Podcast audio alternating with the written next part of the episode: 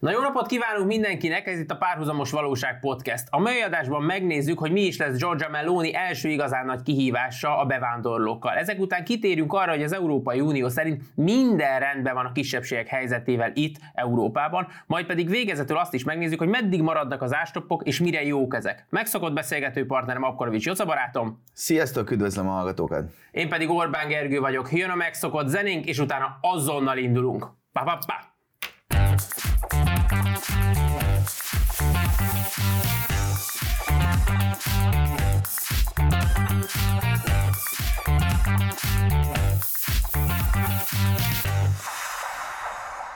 Nos, akkor indítsuk is el az adást. Érdemi rész nem sokára előtte, ahogy már tudjátok, vagy remélem, hogy tudjátok, és nagyon szomorú lennék, ha még valaki nem iratkozott volna fel a Kontra YouTube csatornájára, nem követni a Geri a Facebook oldalt, illetve TikTokon nem nézni Jocának a félelmetesen exkluzív, érdekes és nagyon vagány tartalmait. Jó? Tehát, hogy ezen essünk túl most, hogyha van egy kis időtök.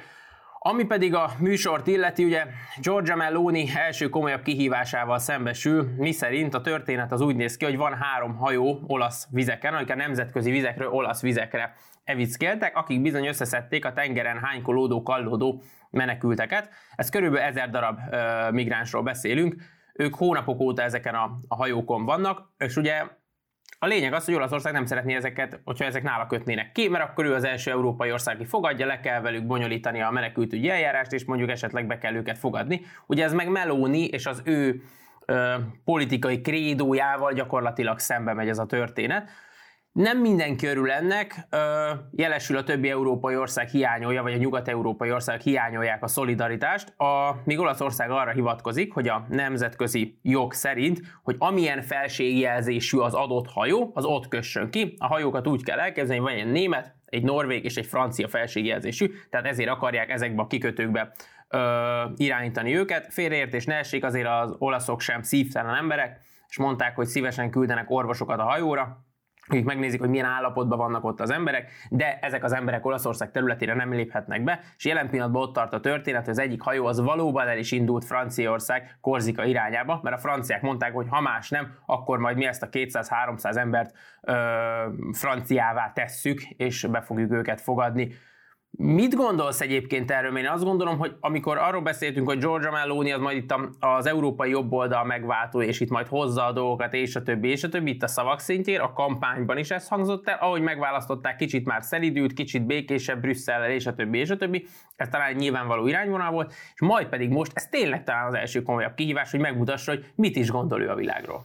Hát igen, ez egy komoly kihívás. Ugye a, a, talán a egy vagy két héttel ezelőtti adásban beszélgettünk arról, hogy azért ilyen mérsékelt figyelemmel kell követni, hogy vajon milyen politikát fog folytatni Georgia Meloni, mert ugye hiába akar ő esetleg számunkra szimpatikus ilyen patrióta politikát vinni, de azért erőteljesen ki van szolgáltatva Brüsszelnek, valamint az Európai Központi Banknak, és ugye a választások előestéjén von der Leyen meg is fenyegette ugye az olaszokat, hogyha rossz irányba mennek itt a dolgok, tehát számára nem tetsző irányba, akkor itt neki vannak eszközei. Számára és finanszírozói és számára. Finanszírozói számára, és ugye mivel a, gyakorlatilag az egész családját elhelyezte már ilyen komolyabb globális cégeknél, így valószínűleg családi nyomásra is teszi ezt, hogy ő... Milyen, milyen botrányos lehet ott egy vasárnapi ebéd, nem? Hogy, hogy itt az is, hogy na, hetetek jó volt, jó volt, köszönjük, fogad már be azok, szóljál már melónak, fogadja be a migránsokat, és így légy szíves, együk ezt a rántott húst, most ne ezzel foglalkozzunk.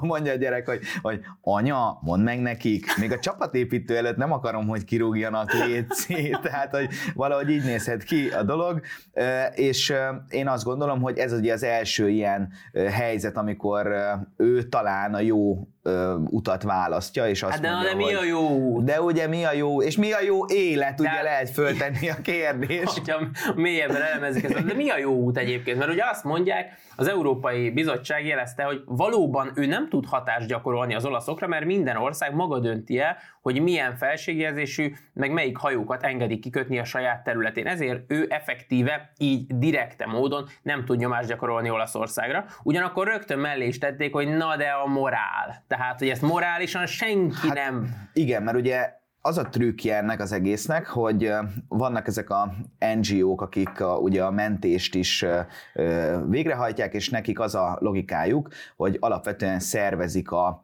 a Afrikából induló bevándorlóknak a, az indulását, és ez nagyon sokszor egyébként amúgy abszolút embertelen körülmények között zajlik, és tényleg kialakul egy olyan helyzet, amikor mondjuk nem tudom én 50-60-70 ember ilyen gumicsónakokban hánykódik a tenger közepén, és minden jó érzésű ember látja, hogy te jó Isten, hát ezeket az embereket ki kellene menekíteni. És ugye erre volt szerintem egy, egy nem rossz és elég pragmatikus ötlete ugye Salvininek, aki azt mondta, hogy igen, tehát azt kell csinálni, hogy ezek az NGO-knak a kedvét kell egy picit elvenni, mégpedig úgy, hogy az ő hajóikat minden ilyen mentés után el kell sűjeszteni. És akkor lehet, mert azért ezek a hajók elég drágák, tehát hogy, hogy ezek nem ilyen, nem tudom, Mercedes áron vannak, hanem ez egy picit más kategória, és hogyha elsüllyeszteni nem tudom én tíz hajót, akkor lehet, hogy azt mondanák, hogy ho-ho, Gyuri bácsinak egy picit még inkább mélyre kell nyúlni a zsebében, és akkor, hogy, hogy ezeket mindig els elsüllyesztik, és az NGO-k nem szervezik, akkor már a kiindulásnál ö, jelesül, hogy az afrikai bevándorlók mondjuk elindulnak-e a tenger másik oldaláról, ott meg lehetne fogni ezt az egészet. És én azt gondolom, hogy ez a, ez a bevándorlás kérdése, ez most itt főleg Magyarországon van ennek egy ilyen, hát nem is tudom, de egy kicsit ilyen megfoghatatlan, mivel mi nem érezzük ugye saját bőrünkön. De hogyha az ember utazik egy picit Nyugat-Európában, akkor már látod azt, hogy, tehát, hogy itt már nem beszélünk bevándorlás problémáról, migrációs helyzetről, hanem hogy ott már embertömegek, afrikai embertömegek ott vannak. És én azt gondolom, hogy szerintem Olaszországnak például, ami, ami talán az egyik leginkább kitett ennek a, a kulturális feszülésnek, ilyen társadalmi feszülésnek, ez egy iszonyatosan komoly kihívás lesz, hogy ez hogyan, hogyan rendezi. Mert ha belegondolsz, ugye mi mindig arról beszélünk, hogy a, a, a migrációt meg kell állítani, és ugye most van elég gondja Európának, kevesen beszélünk, hogy a migrációs nyomás ez egyébként nem, nem lankad, hanem gyakorlatilag egyre, egyre fokozódik, és mondjuk amikor például veszélybe kerül mondjuk a ukrajnai gabonaszállítmányok, akkor belegondolsz, ami mondjuk a világ gabonatermelésének nem tudom én 35%-át adja, akkor az óvatatlanul éhénységet fog okozni, hogyha mondjuk ezek az ellátások akadoznak, ami több, amiből az következik, hogy tömegek megint el fognak indulni Európa irányába, és én azt gondolom, hogy jelenleg Európának arra sincsen válasza, hogy ezt hogy kellene megállítani, mivel egyébként konszenzus sincsen erről, viszont ami egy még nagyobb gond, hogy a már bent lévő tömegeket hogyan akarod integrálni, na most erre, erről aztán abszolút fogalma sincsen senkinek. A másodikról abszolút nincsen fogalma, az első részére visszatérve, tehát hogy azt azért tegyük tisztába, hogy, hogy miképpen bántorítja a bevándorlást, vagy a, az illegális migrációt ezek az NGO szervezetek, ugye ez úgy néz ki, hogy nekik vannak ezek a mentőhajóik, ezek tényleg nagy, már biztonságos hajók, ezek nem gumicsónakok, és amikor elindulnak Líbiából ezek a, mondjuk Líbiából ezek a csónakok, ők már nagyon közel a líbiai partokhoz fölveszik ezeket az embereket, és utána a hazatelefonálásban már az megy, hogy nem tudom, most mondok valami 20-30-50 kilométer a líbiai partoktól már egy biztonságos hajó fedélzetén van, aki ugye egyből, tehát ilyen kompként hozzá őket Európába. Tehát ez az, amit az NGO-k mondjuk nem pénzért, de egy ilyen, egy ilyen bevándorló utaztatással, tehát gyakorlatilag gyakorlatilag emberkereskedelem szintjén csinálják, csak nem kérnek érte pénzt, mert hogy nagy jóságukban, nagy jó emberkedésükben, ahogy is szokták mondani a másik műsorban a fiúk, hogy egész egyszerűen fölveszik őket, és ide betolják őket Európába, mondva, hogy mi csak megmentjük őket, viszont ezzel egyértelműen te őket ö, tolod is abba az irányba, hogy hát érdemes elindulni, hát meg leszünk mentve, tehát hogy veszélyesnek néz ki ez a vízi út, de mégsem annyira, tehát bármennyire is szörnyű, azért ebbe az irányba presszionálják őket. E, igen, de szerintem egyébként ez fontos kiemelni, hogy ők, ők a bevándorlóktól nem kérnek nyilván pénzt, de ez az egész mentési akciózás, ez egy méregdrága dolog. Igen. Tehát ennek az, ennek az eszközigénye, a humán erőforrás igénye az óriási, tehát hogy valaki, valakik, vagy valamik, nem tudom, óriási energiákat, pénzt fektetnek abba, hogy ez ilyen szervezetten működjön, és akkor most minden kontaó imádó ember gondolkozzon egy picit el.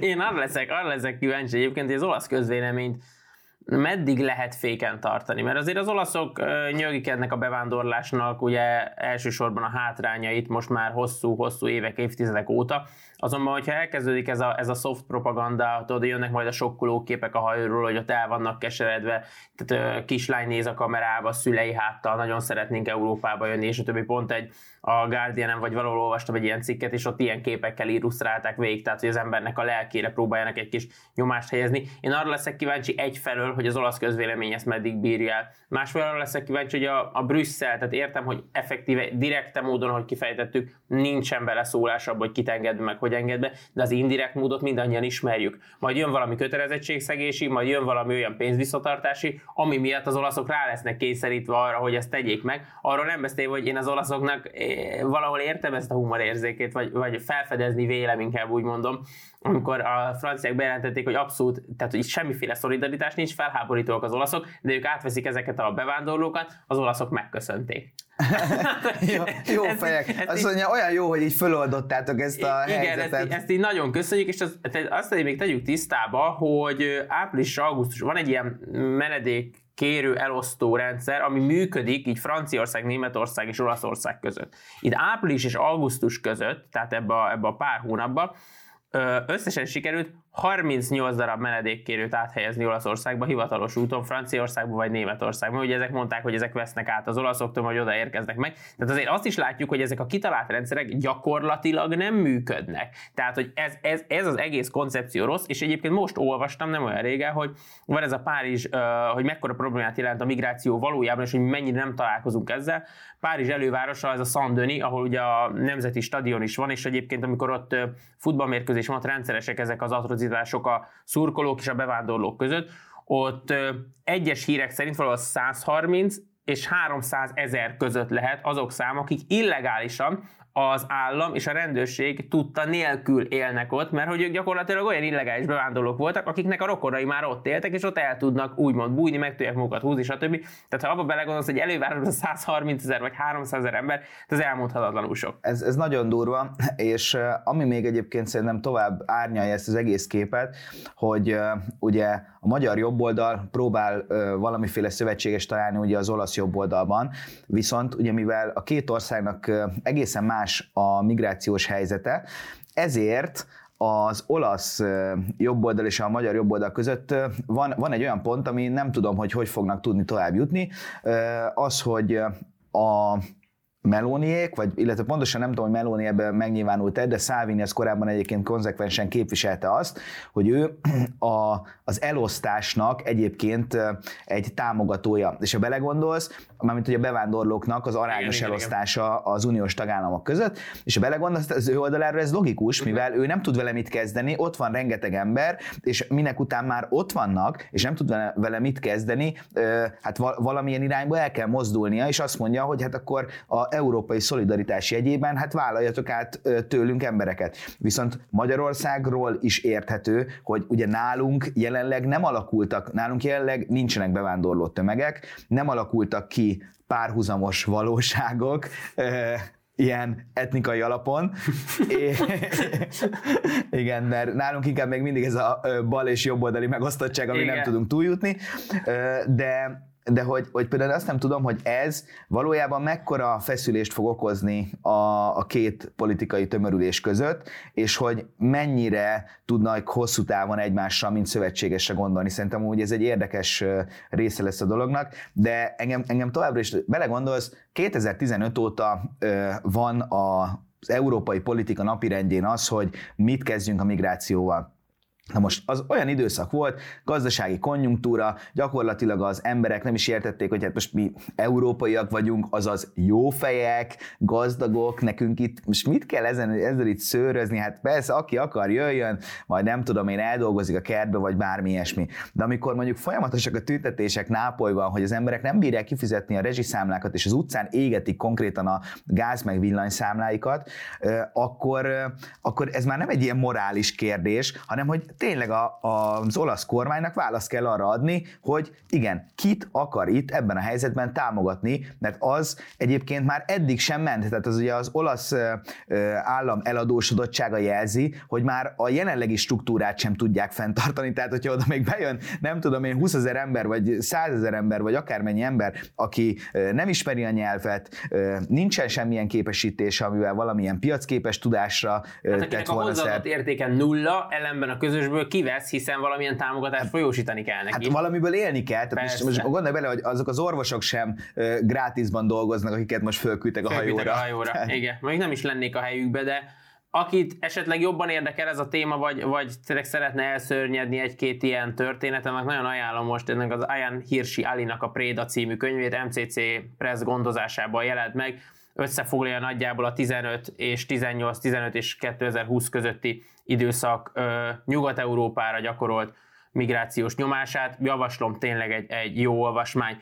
Na de, amikor nem tud mit kezdeni Európa ugye a bevándorlókkal, addig a őshonos kisebbségek helyzetével se nagyon tud mit kezdeni, legalábbis egyes, egyes ö, polgári polgári, mit kezdeményeztek? Polgári, hát nem tudom, mindegy, tehát akik kezdeményezték azt, hogy ezt napirenden legyen, és az őshonos kulturális és nyelvi kisebbségekkel foglalkozzanak, az ő védelmükkel. Ezzel se tud Európa mit kezdeni, vagy hogyha a másik oldalon nézzük, akkor igenis tud, mert ugye azt mondta, hogy összegyűlt ez egy millió aláírás erre a Minority Safe Pack-re, aminek az lett volna az eredménye, hogy az Európai Bizottság ebből egy törvényjavaslattal élhet, hogy miképpen kéne ezeket az őshonos kulturális és nyelvi kisebbséget, vagy nemzeti kisebbséget védeni. Na most ebből ugye nem lett semmi gyakorlatilag, mert azt mondta első, első körben az Európai Bizottság, hogy szerintünk ezzel minden rendben van, tehát mi olyan sokat teszünk ezért, hogy aranyos, hogy összegyűjtöttetek a, a tagállamokból egy millió aláírás, de hát, hajrá így tovább, de mi ezzel nem akarunk foglalkozni. Ezt megtámadták a a bíróságon, az Európai Unió bíróságán, akik szintén a bizottságnak adtak igazat, és mondták, hogy hát itt aztán az őshonos kisebbségeknek, meg a nyelvi kisebbségeknek, mindenkinek a helyzet az csodás. A gyerekek, hát azzal, azzal senkinek ne legyen egy kérdése se, tehát az, hogy lehetsz-e kettős állampolgár, nem lehetsz, és a többi, és ezzel nem kell foglalkozni. Hát itt mindenki úgy él, ahogy szeretne, és jól. Igen, hát én azt gondolom, hogy ez jól jelzi, hogy a hogy az EU miért nem tud például integrálni, és, és azt gondolom, hogy az, hogy ezeket az őshonos kisebbségeknek a helyzetét ők ennyire elégtelenül kezelik, ez magában rejti azt, hogy ez mindig ö, okot tud majd adni arra, hogy külső ö, ö, tényezők szítsák mondjuk az etnikai feszültséget. Én azt gondolom, hogy a, a nagyhatalmak mindig azzal játszottak, így a, a szigorú határaikon kívül, hogy etnikai különbözőségekből próbáltak ugye feszültséget szítani. Tehát ezt látjuk a Balkánon is, de e, ez látható egyébként akár Ukrajnában is, vagy az elmúlt 30 évben. És ehhez képest az EU-nak szerintem volt egy meglehetősen kultúrát megoldása, ami mégpedig azt mondták, hogy, vagy a szavak szintjén azt fogalmazták meg az alapító atyák, hogy itt meg kell találni a legnagyobb szabadságot, és a szabadság oldaláról kell ezt az egészet megközelíteni, és mindenkinek legyen joga arra, hogy a saját kultúráját ápolja, az, hogy azt a állampolgárságot fölvehesse, amit ő magáénak érez, az, hogy az anyanyelvén dolgozhasson, tanulhasson, az anyanyelvét művelhesse, az, hogy a hivatalokban elérhető legyen, nem tudom én, utcatáblák szintjén találkozhasson ugye a saját anyanyelvén írott szövegekkel, utcanevekkel, és ez egy, szerintem ez egy, ez egy jó megközelítés volt, viszont aztán a gyakorlat szintjén pedig azt láthatjuk, hogy a brüsszeli vezetés ezeknek a jogoknak a sérelmét, értelmével abszolút nem foglalkozik.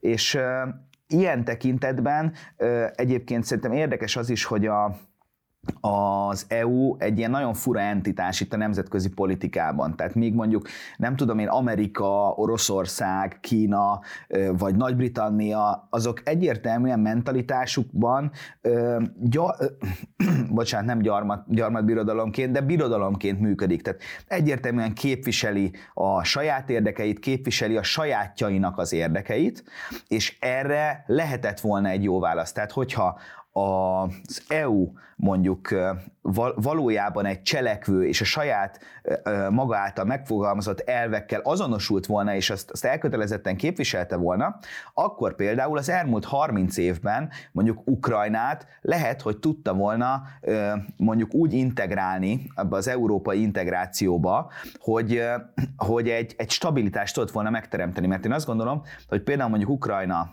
helyzetében az etnikai különbözőségeknek az ilyenfajta elégtelen kezelése, az, az az egyik fő kiváltó oka az ország instabilitásának. És ez az szerintem, amiben például az EU abszolút nem tudott hatékonyan semmiféle eredményt felmutatni. Szerintem nem is volt cél. Én azért gondolom, hogy nem is volt cél, mert én ebbe a Minority Safe Pack kezdeményezésbe az elejé sem láttam már azt, amit ebbe többen belevizionáltak, hogy akkor ebből mi jöhet ki, meg egy millió aláírás, meg tényleg én is aláírtam, és mennyire jó lesz, és összeszedjük ezektől, azoktól, azoktól. A, azért a Minority Safe Pack-nek van szerintem egy olyan aspektusa, ami a regionalizmust erősíti. Gondoljuk el csak azt, hogy melyek azok az őshonos kisebbségek, akik hát többé-kevésbé el vannak a többségi társadalommal, ha csak megnézzük például Spanyolországot, tehát az, hogy mondjuk ott van a katalánok, a katalán régió relatíve, vagy a baszkok relatív függetlensége, de mégsem olyannal, amit szeretnének, hát ott voltak, akik akik ugye kikiáltották a katalán függetlenséget népszavazás erről, most talán még mindig ö, Belgiumban élnek, hogy azért, hogy ne tudja őket elítélni a, a spanyol állam nem zendülésért, vagy nem tudom egész pontosan micsodáért.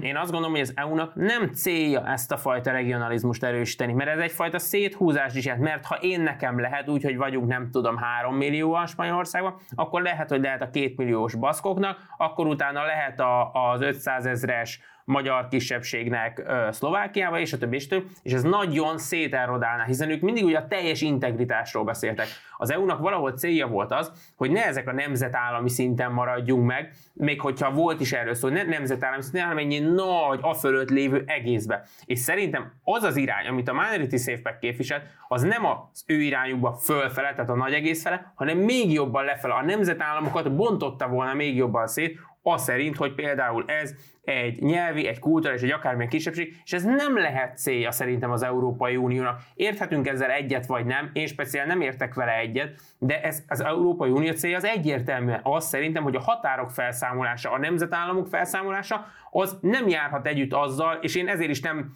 ilyen, voltak ilyen nagy reményeim ezzel a kezdeményezéssel kapcsolatban, hogy aláírja egy millió ember, és mi lesz.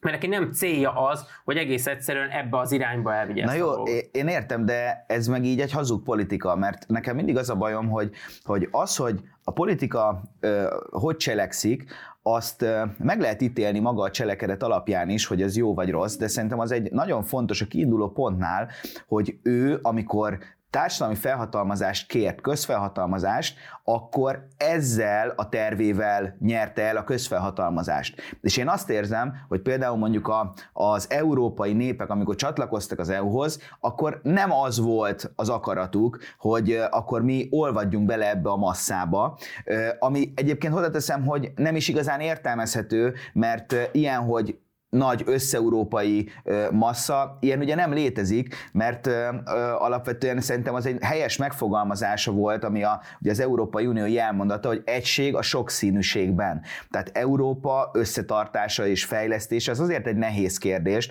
mert hogyha te nem akarod, a, ha te el akarod nyomni a különböző kultúrákat ebben a masszában, akkor az annyi feszültséget fog okozni, hogy az fenntartatatlan. Tehát valahol ezeknek a, és ezek a kultúrák viszont oldatlanul egymás egymással versenyezni fognak, ami feszültséget szít, de én azt gondolom, hogy, hogy azért kell árnyaltan gondolkodni tudó európai vezetés, mert ezeket az arányokat kell megérezni. És ez nagyon érdekes volt, édesapám szokta mindig mondani, hogy ő már 64 éves, és ö, régóta nézi az Eurovíziós Dalfesztivált, és ugye az Eurovíziós Dalfesztivált azt azért volt érdemes nézni régebben, mert találkozhattál a különböző európai országoknak a kultúrájával. És akkor voltak a portugálok, voltak a spanyolok, voltak a nem tudom én, még talán voltak benne grúzak is, meg ez a kaukázusi vidék is tán képviseltette magát az Eurovízióban, pontosan nem tudom, de hogy, de hogy sok színű volt, és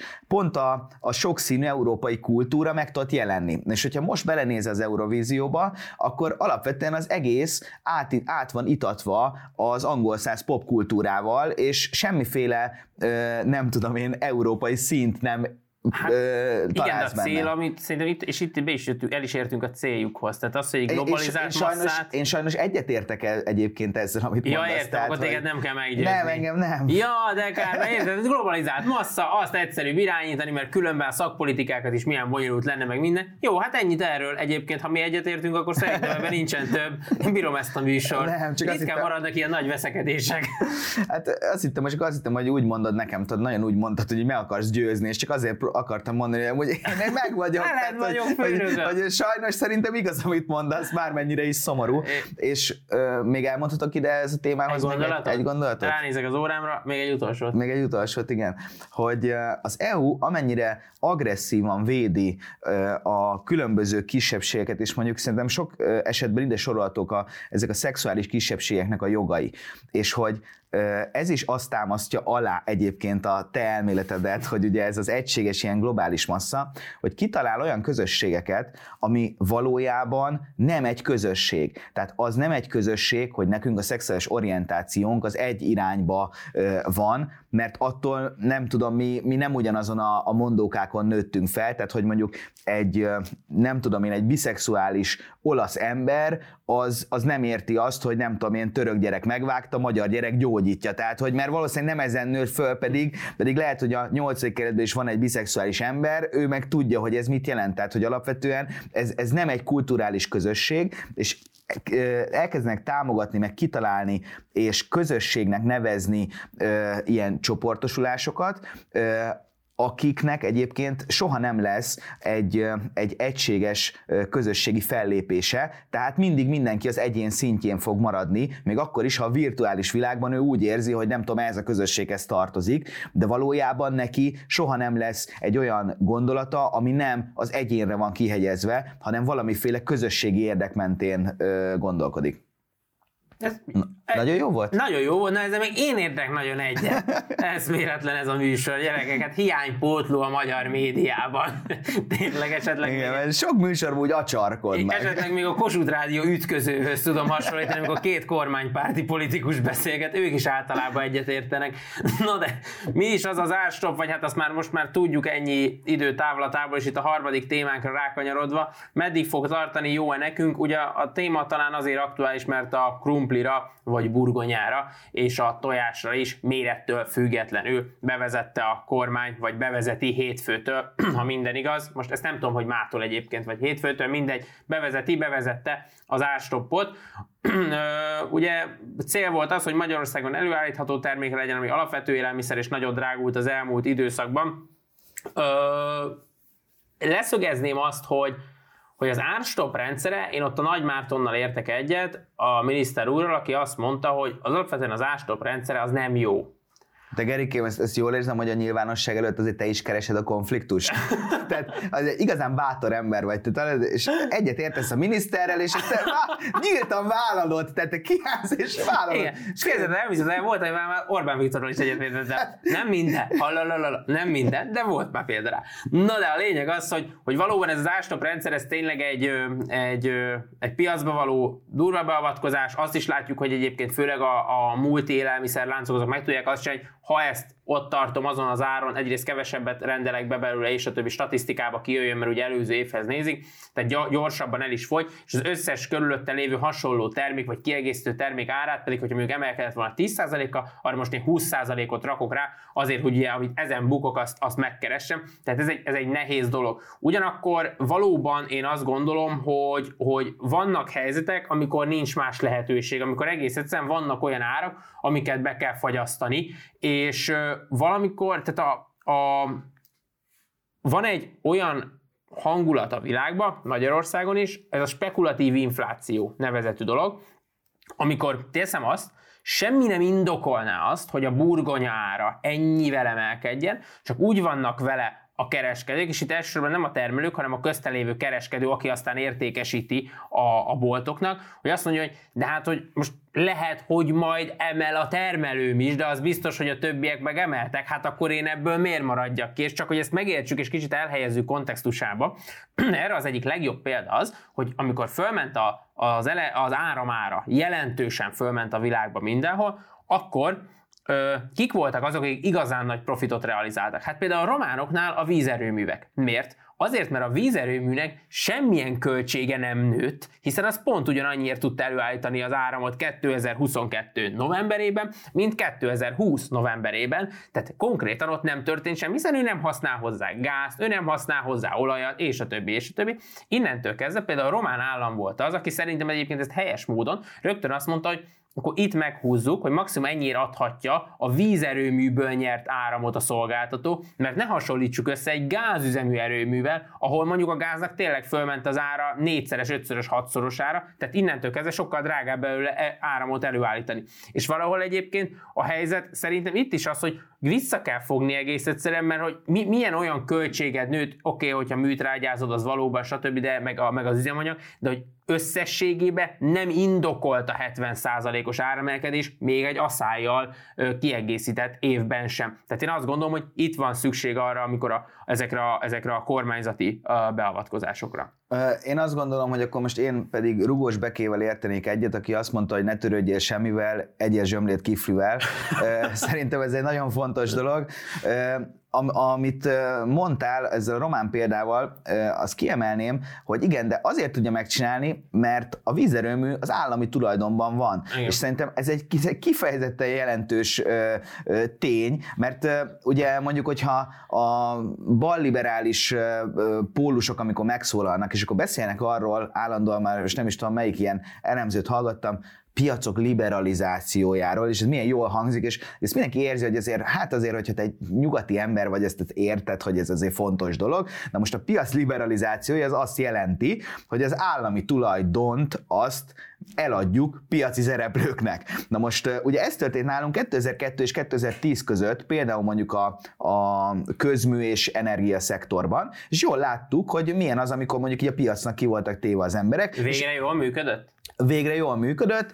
Nyilván az infrastruktúrában rengeteg pénzt szórtak el, mert a piac ugye az úgy működik, hogyha én most ezen, ezzel az infrastruktúrával ennyi profitot tudok termelni még a következő 20 évben, és hogyha itt most rászórok 100 milliárdot mondjuk az infrastruktúra fejlesztésére, majd továbbra is pontosan ugyanennyi profitot tudok termelni, akkor nyilván elkölti, mert a piac az mindig a magyar embereket akarja szolgálni, mert ez ilyen, mert gyakorlatilag a hát globális hát, nagy cég cégeket terézanyák vezetik. Hát mert a piac felmenői között is van magyar. Hát a világon mindenhol van magyar, hát, azok meg ugye összetartanak. Igen.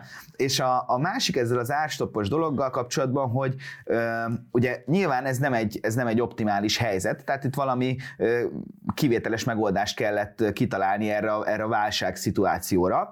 Ö, és azt gondolom, hogy azért is kerültünk egyébként ebbe a helyzetbe, mert Magyarország, bár mezőgazdasági nagyhatalomként gondolunk itt saját magunkra, ami mondjuk jelentsen azt, hogy a, alapvetően többet termelünk ilyen alapanyagból és nem tudom, gabonából, mint amennyit el tudunk fogyasztani, de van egy óriási bökkenő, mert azt gondolom, hogy mire a szántóföldtől eljut az étel az asztalunkig, addig ennek, a, ennek a folyamatnak van egy feldolgozó része, illetve van egy értékesítési része is. És szerintem Magyarországon abban van egy óriási lemaradás, hogy szerintem a feldolgozó iparunk az jelenleg sem minőségben, sem kapacitásban ö, ö, sem jár azon a szinten, ami mondjuk így a, a szuverenitásunkat biztosítani tudná.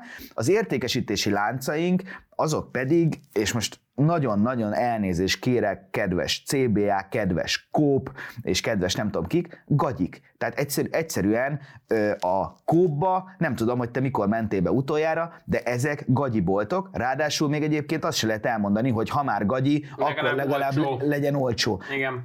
és akkor, hogy megint egyetértsek én is egy miniszterrel, mert ugye Lázár János is megfogalmazott ehhez talán hasonló gondolatokat, ő talán az értékesítés irányából közelítette meg, meg ezt a dolgot, hogy, hogy szerintem ez egy, ez egy olyan deficit, amit tényleg a közeljövőben, nem tudom, az elkövetkező 10-20 évnek ez egy nagy kihívása lesz, hogy az általunk megtermelt egyébként jó minőségű élelmiszerrel ne az történjen, hogy mondjuk a sertés hús jó minőségben megtermeljük itthon, majd nem tudom, 80% a délkorában kerül értékesítésre. És ugyanez a helyzet egyébként a tejjel, a nem tudom, milfin a tejet isszuk, tehát most, Igen. hogy mondjam, ez olyan messze van attól, hogy a magyar paraszt az milyen tejet állít elő, mert ugye azzal gyakorlatilag ugye nem találkozunk a boltokban. És ilyen tekintetben egyébként amúgy nagyon kitett a mi élelmiszer árazásunk annak, hogy például euró árfolyam, például az, hogy mondjuk nem tudom én,